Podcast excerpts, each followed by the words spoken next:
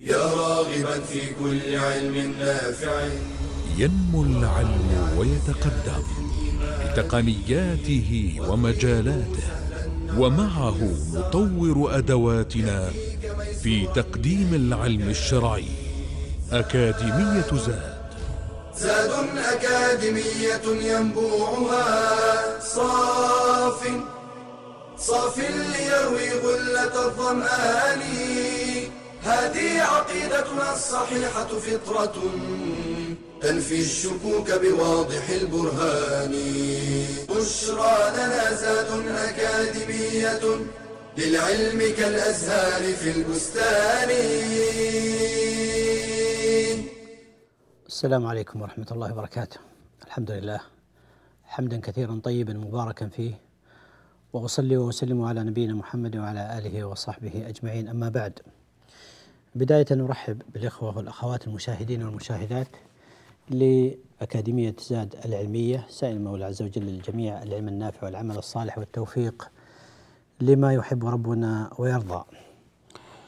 وثم أما بعد فكان الحديث في المحاضرة السابقة والإشارة إلى شيء من التفصيل في مسألة تقسيم البدعة إلى سيئة وحسنة.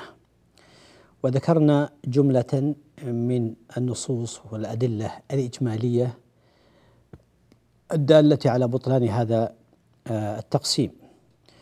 هذه المحاضرة وإن كانت يعني تتعلق بموضوع أمثلة من هذه البدع إلا أن آه، لعلنا نستكمل بين يدي هذه المحاضرة الكلام على أبرز الشبهات التي تطرح أحيانا في تحسين بعض البدع فتشكل على بعض الناس ويظن أن هذا الكلام صحيح وأن هناك من البدع ما هو مستحسن.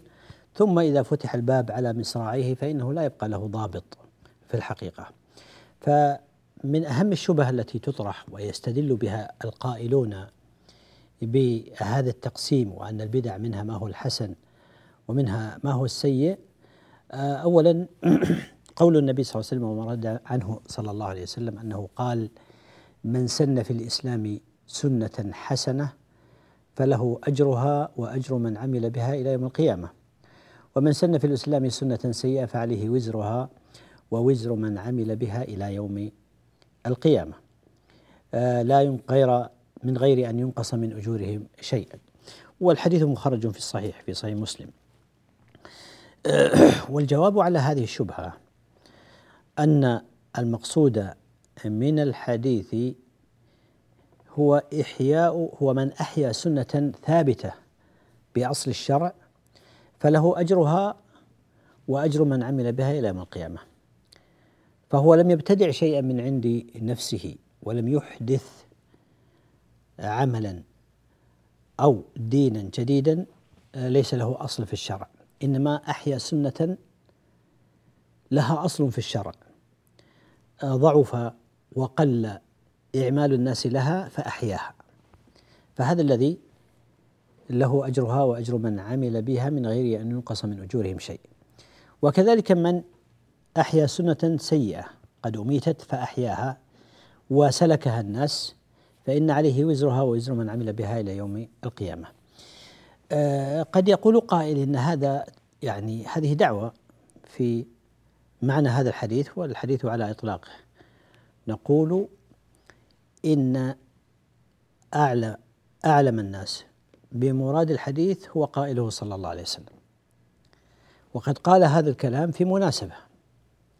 والحديث منطبق على هذه المناسبة المناسبة وعلى كل مناسبة تكون مشابهة ومماثلة لها.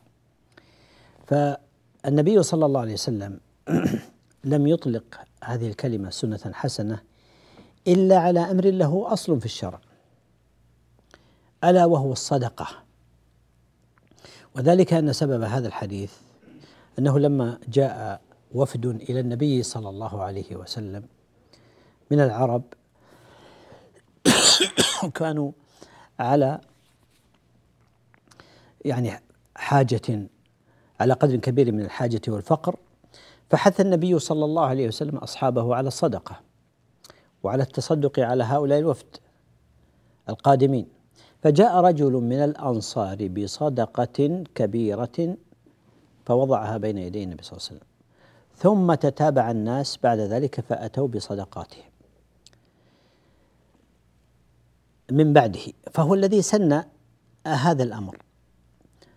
فتتابع الناس واقتدوا به في هذا الأمر حتى تجمع قدر كبير من الصدقات. فأعجب فعل الأنصار هذا. أعجب النبي صلى الله عليه وسلم فقال هذه المقولة. فمعنى ذلك أن الرجل لم يبتدع إنما أتى بالصدقة والصدقة مشروعة ودلت عليها النصوص. لكنه ابتدأ العمل بهذه السنة في هذه اللحظة فاقتدى به الناس. فهذا هو معنى الحديث. وليس هو من باب الابتداع في في الدين وإحداث أمر في الدين ليس له أصل. فهنا أصل الصدقة مشروع بلا شك ولا خلاف. كما أنه لا يمكن أن يفهم من هذا الحديث أن النبي صلى الله عليه وسلم فتح لأفراد الأمة بابا للتشريع. كل منهم يسن سنة حسنة يظن أنها حسنة ويكون له أجر ذلك الأمر. لأن إحداث سنن ليس لها أصل من كتاب ولا سنة هو من فتح باب باب الفساد والبدع إذ العقول تتفاوت تفاوتا كبيرا. فهذا يرى هذا الفعل سنة حسنة وآخر يراه ليس بحسن وهكذا تتشعب وتكثر الطرق والبدع والاستحسانات ويقع آه، الناس في هذا الحرج العظيم فتتغير الشريعة بمثل فتح باب الباب على مصراعيه لاستحسانات العقول مع اختلاف درجاتها وفهومها وقدراتها وإلى غير ذلك من الأمور. فالحديث لا ليس ليس فيه ما يدل لا من قريب ولا من بعيد على استحسان بعض البدع وإنما من سن في الإسلام سنة حسنة أحيا سنة لها أصل أحياها فتأسى الناس به فيها فهذا هو الذي الموعود بهذا الأجر العظيم من النبي صلى الله عليه وسلم. وهذا هو سبب الحديث وهذا هو مراد النبي صلى الله عليه وسلم في هذا الحديث كما هو ظاهر.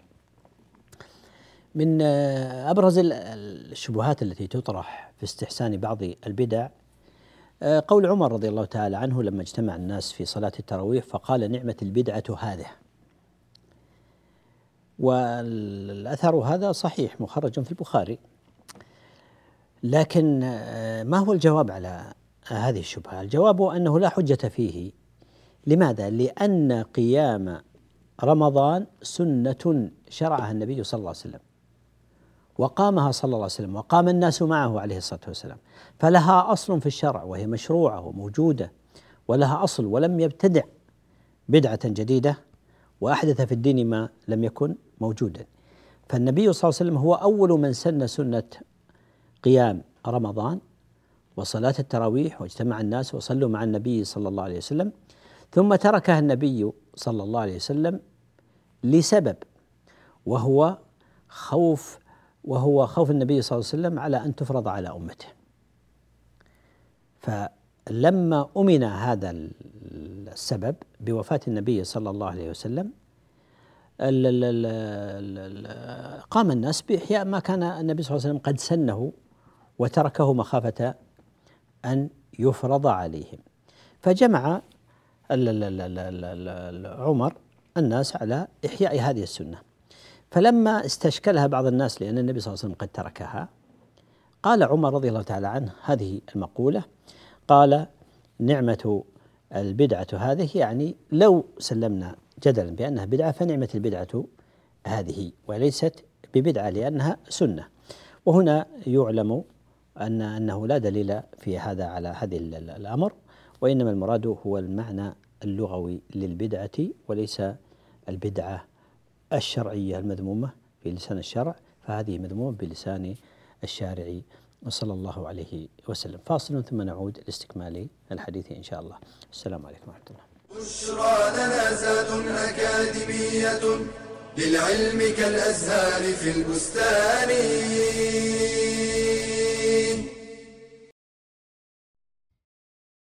إن أردت النجاح في الدنيا والسعادة في الآخرة فاسلك طريق العلم. لكن الآفات على هذا الطريق كثيرة منها الرياء بأن يراد بالعلم الشهرة وثناء الناس. قال صلى الله عليه وسلم من طلب العلم ليماري به السفهاء أو ليباهي به العلماء أو ليصرف وجوه الناس إليه فهو في النار ومنها الكبر والعجب. قال مجاهد لا يتعلم العلم مستحي ولا مستكبر ومنها الحسد قال تعالى وما اختلف الذين اوتوا الكتاب الا من بعد ما جاءهم العلم بغيا بينهم أي بغى بعضهم على بعض فاختلفوا في الحق لتحاسدهم وتباغضهم. ومنها الانشغال بالدنيا وملهياتها وأشغالها عن تحصيل العلم النافع ومنها التعالم والتصدر قبل التأهل. فإن التصدر يمنع من تلقي العلم. قال عمر بن الخطاب رضي الله عنه تفقهوا قبل أن تسودوا ومنها الفتور والكسل. قال صلى الله عليه وسلم إن لكل عمل شرة ولكل شرة فترة. فمن كانت شرته إلى سنتي فقد أفلح ومن كانت فترته إلى غير ذلك فقد هلك. فالزم طريق العلم ولا تصدنك الآفات. واحذر من قطاع الطريق. قال تعالى ولا يصدنكم الشيطان انه لكم عدو مبين.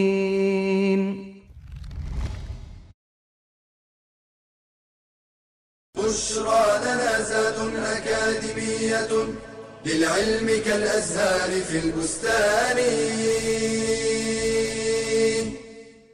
السلام عليكم ورحمة الله وبركاته. استكمالا للحديث المتقدم وبعض الشبهات التي تطرح في هذا ال- ال- ال- المجال آه، ما روي وورد عن النبي صلى الله عليه وسلم وروي عن النبي صلى الله عليه وسلم أنه قال ما ما رآه المسلمون حسنا فهو عند الله حسن وما رآه المسلمون سيئا فهو عند الله سيء هذه من الشبهة التي تطرح كثيرا ويستدل بها بعضهم. والجواب على هذه الشبهة أولا أن هذا الحديث لا يصح رفعه إلى النبي صلى الله عليه وسلم فليس هو من قول النبي صلى الله عليه وسلم. وسبق أن ذكرنا أن من أسباب الوقوع في البدع ال- آه، الاستدلال بأدلة لا تصح عن النبي صلى الله عليه وسلم. فهذا منها. فهو لا يصح رفعه إلى النبي صلى الله عليه وسلم لأن إسناده فيه كذاب وضاع.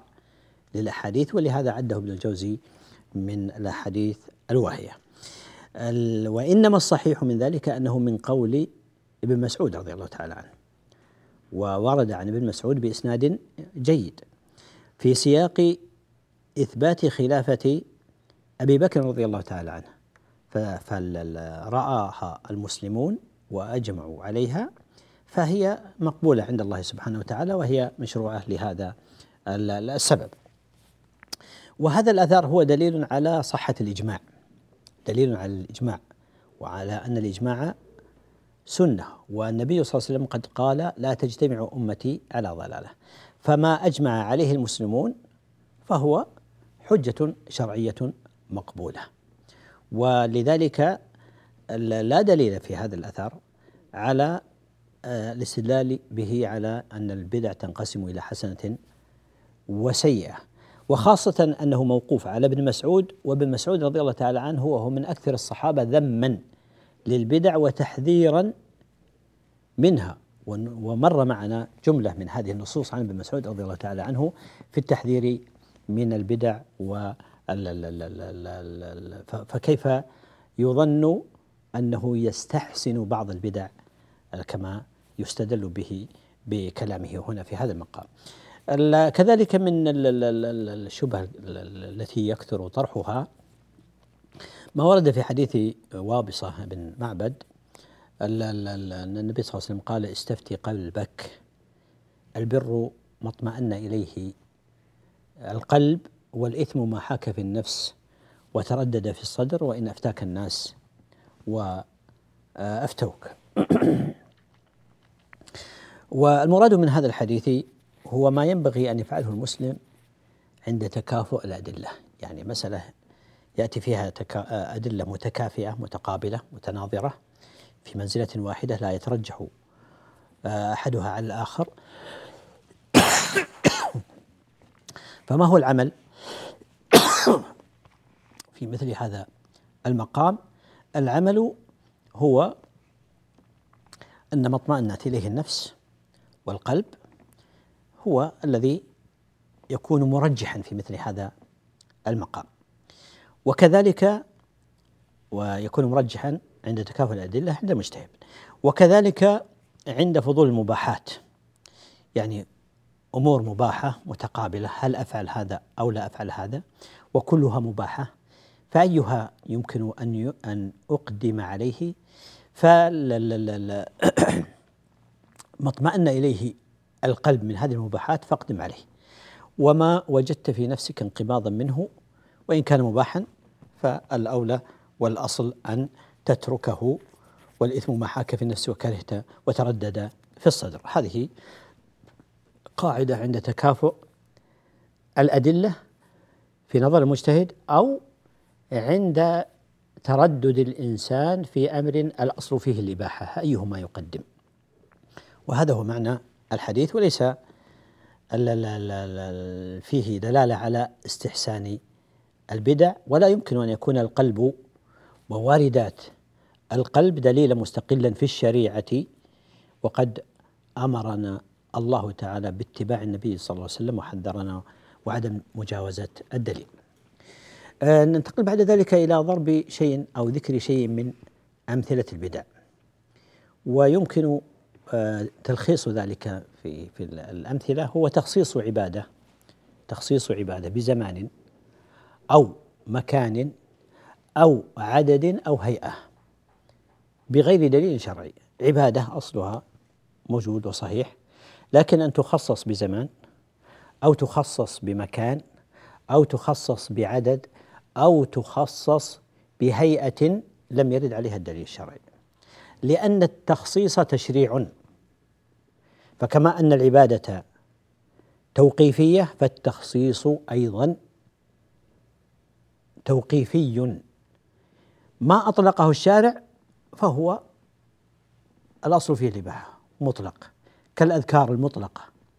وما خصصه الشارع بزمان أو مكان أو هيئة أو عدد فلا يجوز تجاوز ما خصصه الشارع. وهذه قاعدة مضطردة. ونأخذ أمثلة للتطبيقات لهذه القاعدة. فالتخصيص بالزمان مثلا مثل استحباب بعض الناس الاعتمار ليلة النصف من شعبان أو من رجب ليلة النصف من رجب أو من شعبان. أو تخصيص يوم الجمعة الأخيرة من رمضان بذكر وعبادات خاصة معينة. أو تخصيص الجمعة بعبادة خاصة دون سائر أيام آه الأسبوع. فهذا التخصيص هو تشريع.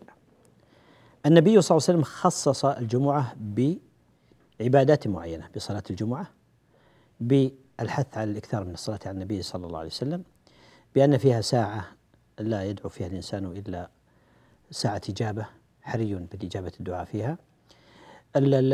وغيرها من الخصائص التي جاء بها الشارع فنأتي نحن ونزيد عبادات نخصص بها الجمعة لم يرد بها الشارع كقيام ليلة الجمعة مثلا ولا نقوم في سائر الليالي لأنها ليلة الجمعة أو تخصيصها بأي نوع من أنواع العبادات فهذا الأصل فيه المنع لماذا؟ لأن التخصيص تشريع والتشريع موقوف على المشرع وحده وليس لاستحسانات الناس. مثال آخر في التخصيص بالمكان كحرص بعض الناس على الصلاة في غار حراء أو غار ثور مثلا أو بعض المساجد التي يقال تسمى بمسجد القبلتين أو غير ذلك من المواقع الأثرية. فتخصيص العبادة بهذا المكان هذا لابد أن يكون عليه دليل. لابد أن يكون عليه دليل. نعم جاء الدليل بتخصيص المساجد بتحية المسجد وبغيرها من العبادات المعروفة في إقامة الجمعة والجماعة وغيرها العبادات. فتخصيص بعض البقع بعبادات معينة لم يرد بها الدليل لا يجوز. مثلا خصص الشارع الطواف بالكعبة. فكون الناس يقوموا بطواف حول قبر أو ضريح أو مشهد أو مكان آخر غير الكعبة فهذه من البدع المحدثة المحرمة بإطلاق. وليس هناك موضع يتعبد إلى الله عز وجل بالطواف حوله إلا الكعبة إلا بيت الله الحرام. وهذه قاعدة. حتى الكعبة لما شرع النبي صلى الله عليه وسلم تقبيل الحجر الأسود واستلام الركن اليماني فبعض الصحابة كمعاوية رضي الله تعالى عنه ولم يسمع بهذا التخصيص فكان يستلم الأركان الأربعة. فأنكر عليه الفقيه بن عباس رضي الله تعالى عنهما وأرضاه. فأنكر عليه ذلك. فاستدل معاوية بما يظنه دليلا في هذا المقام. فقال ليس شيء من البيت مهجورا يعني كيف نهجر الأركان الأخرى؟ فقال له ابن عباس لقد كان لكم في رسول الله أسوة حسنة. والنبي صلى الله عليه وسلم ما كان يستلم إلا الركن اليماني وما كان يقبل إلا الحجر الأسود وإذا لم يقبله استلمه. فكان موقف الصحابي الجليل معاوية رضي الله تعالى عنه أن قال صدقت لقد كان لكم في رسول الله أسوة حسنة. فانتهى الموضوع وسلم للدليل وهذا ما يجب أن يقف عند المسلم. إذا ورد عليه الدليل أن يقف عنده. والدليل الحاسم هو ما كان عليه النبي صلى الله عليه وسلم وأصحابه رضي الله تعالى عليهم. وما خالفه فهو مردود.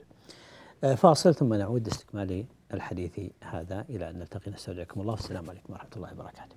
بشرى لنا أكاديمية للعلم كالأزهار في البستان.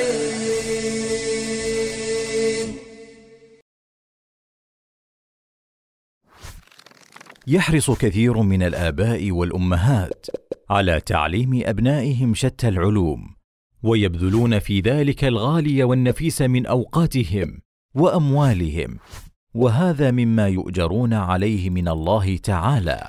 ولكن هل اعتنوا مع ذلك بتعليمهم أدب العلم وسمته؟ فهو الذي يهذب أخلاقهم ويحسن طباعهم. فحاجة الأطفال إلى الأدب وحسن الخلق أشد من حاجتهم إلى كثير من العلم. لهذا كان السلف يحرصون على تعليم أبنائهم الأدب قبل العلم.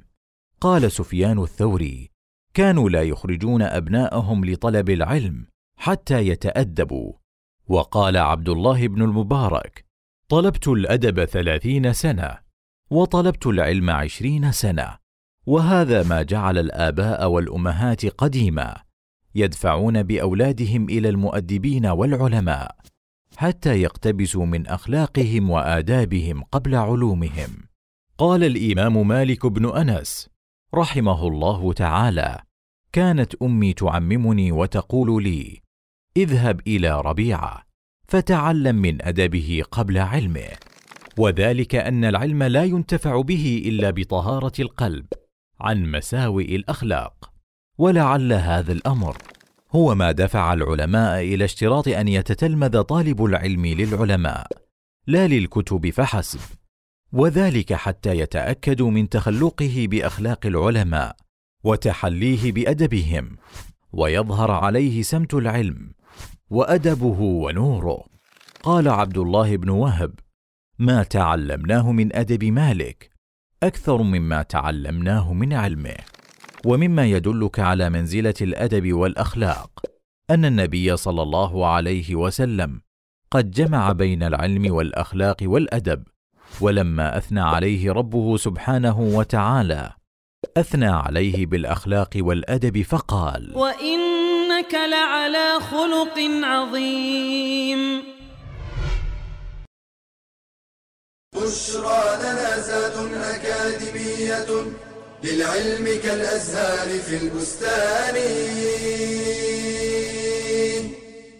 السلام عليكم ورحمة الله وبركاته.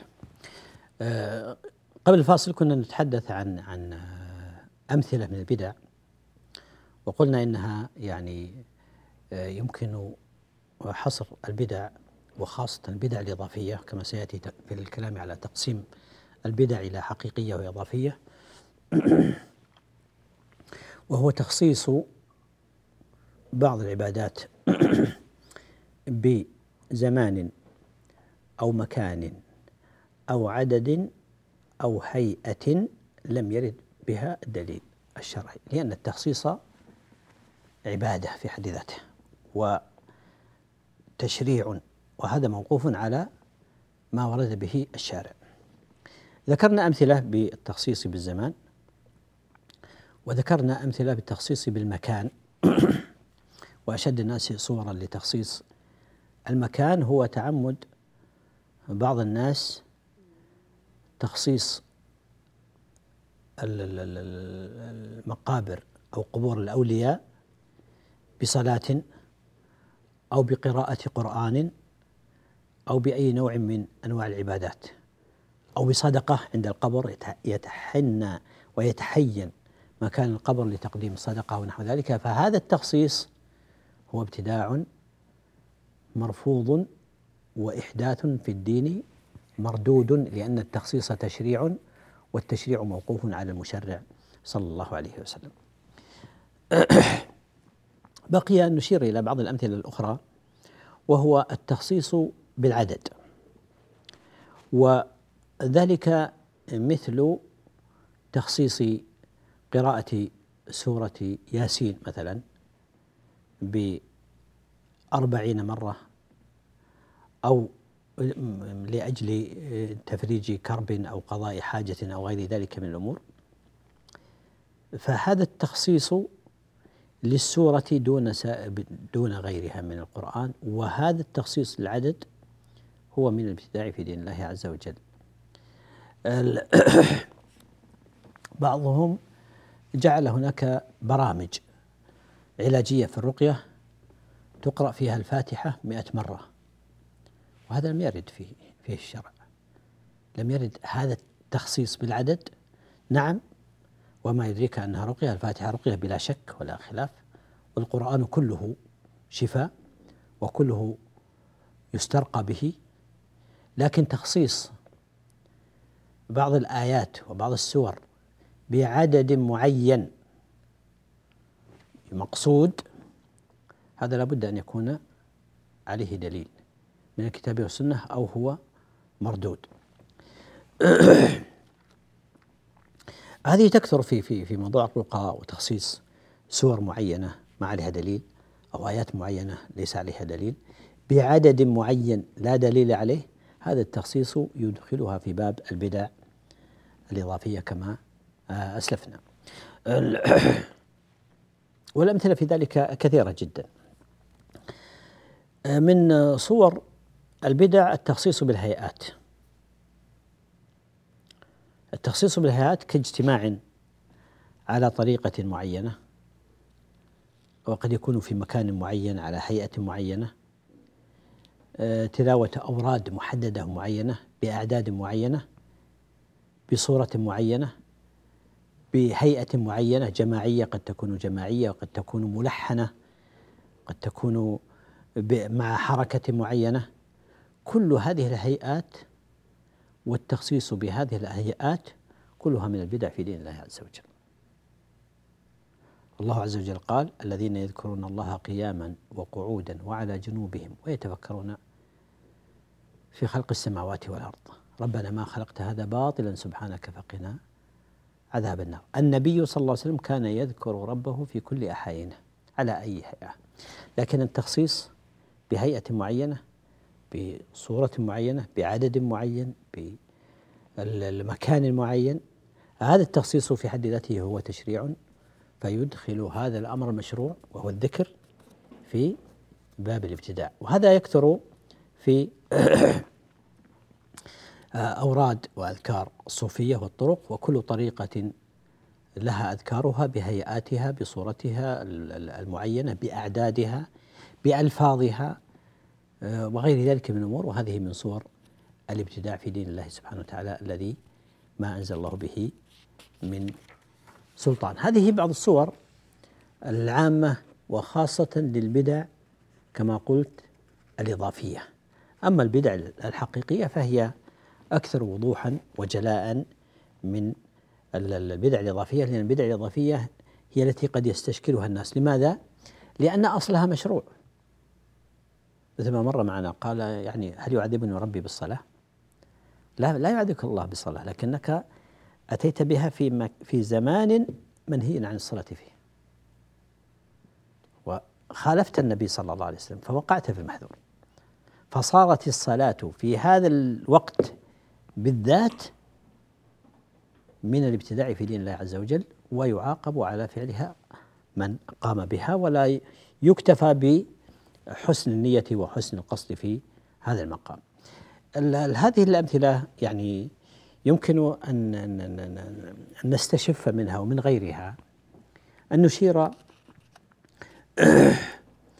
إلى شيء من ملامح أو سمات أو صفات أهل البدع البدع لهم ملامح ولهم علامات ولهم صفات تظهر عليهم يعرف الإنسان أن هذا من الأمور المبتدعة أو غيرها غير ما تقدم من ضوابط أشرنا إليها فيما تقدم.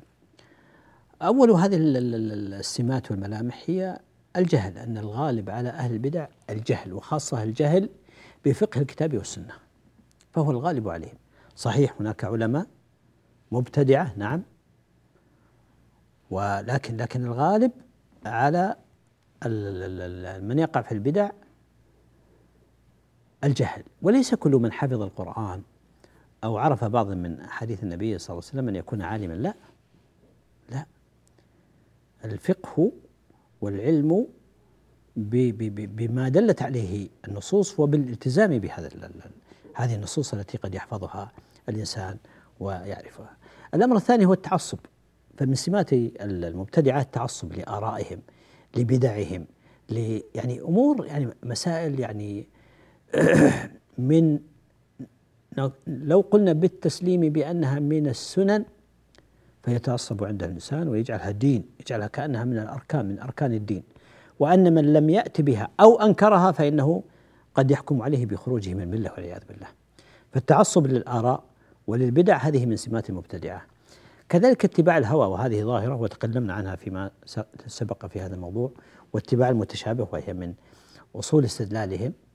فيبحثون عن الأدلة التي تناسب وتوافق أهواءهم وهي من علامات الذين في قلوبهم زيغ. وأول من يدخل في هذا نسأل الله العافية هم أهل البدع نسأل الله العافية والسلامة. فزاغوا عن السنة إلى البدعة والهوى باتباعهم للمتشابه أما الراسخون في العلم فيقولون آمنا به يسلمون للنصوص كلها ولا يردون شيئا منها لا ينتقون منها ما تهواه الأنفس ويردون ما لا تهواه هذه الأنفس. بل هذا من مسالك أهل الضلال والزيغ والعياذ بالله. أفتؤمنون ببعض الكتاب وتكفرون ببعض؟ فما جزاء من يفعل ذلك منكم إلا خزي في الحياة الدنيا كما جاء في الحديث في الآية. كذلك من هذه السمات الجدال بغير حق وهذه نتيجة التعصب. للبدعة وما هم عليها.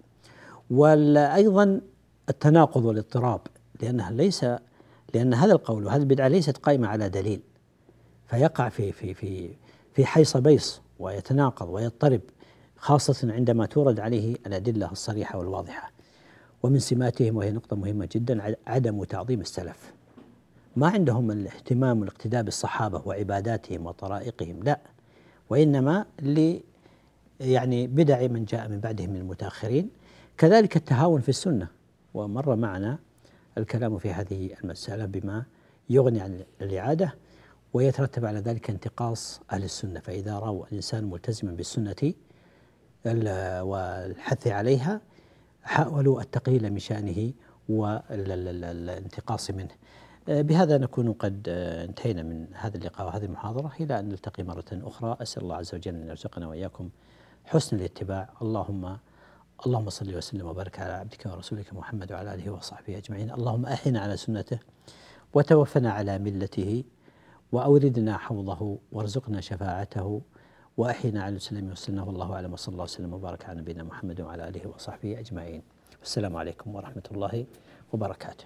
يا راغبا في كل علم نافع. ينمو العلم ويتقدم. بتقنياته ومجالاته ومعه نطور أدواتنا في تقديم العلم الشرعي أكاديمية زاد. زاد أكاديمية ينبوعها صاف صاف ليروي غلة الظمآن. هذه عقيدتنا الصحيحة فطرة. تنفي الشكوك بواضح البرهان. بشرى لنا زاد أكاديمية للعلم كالأزهار في البستان.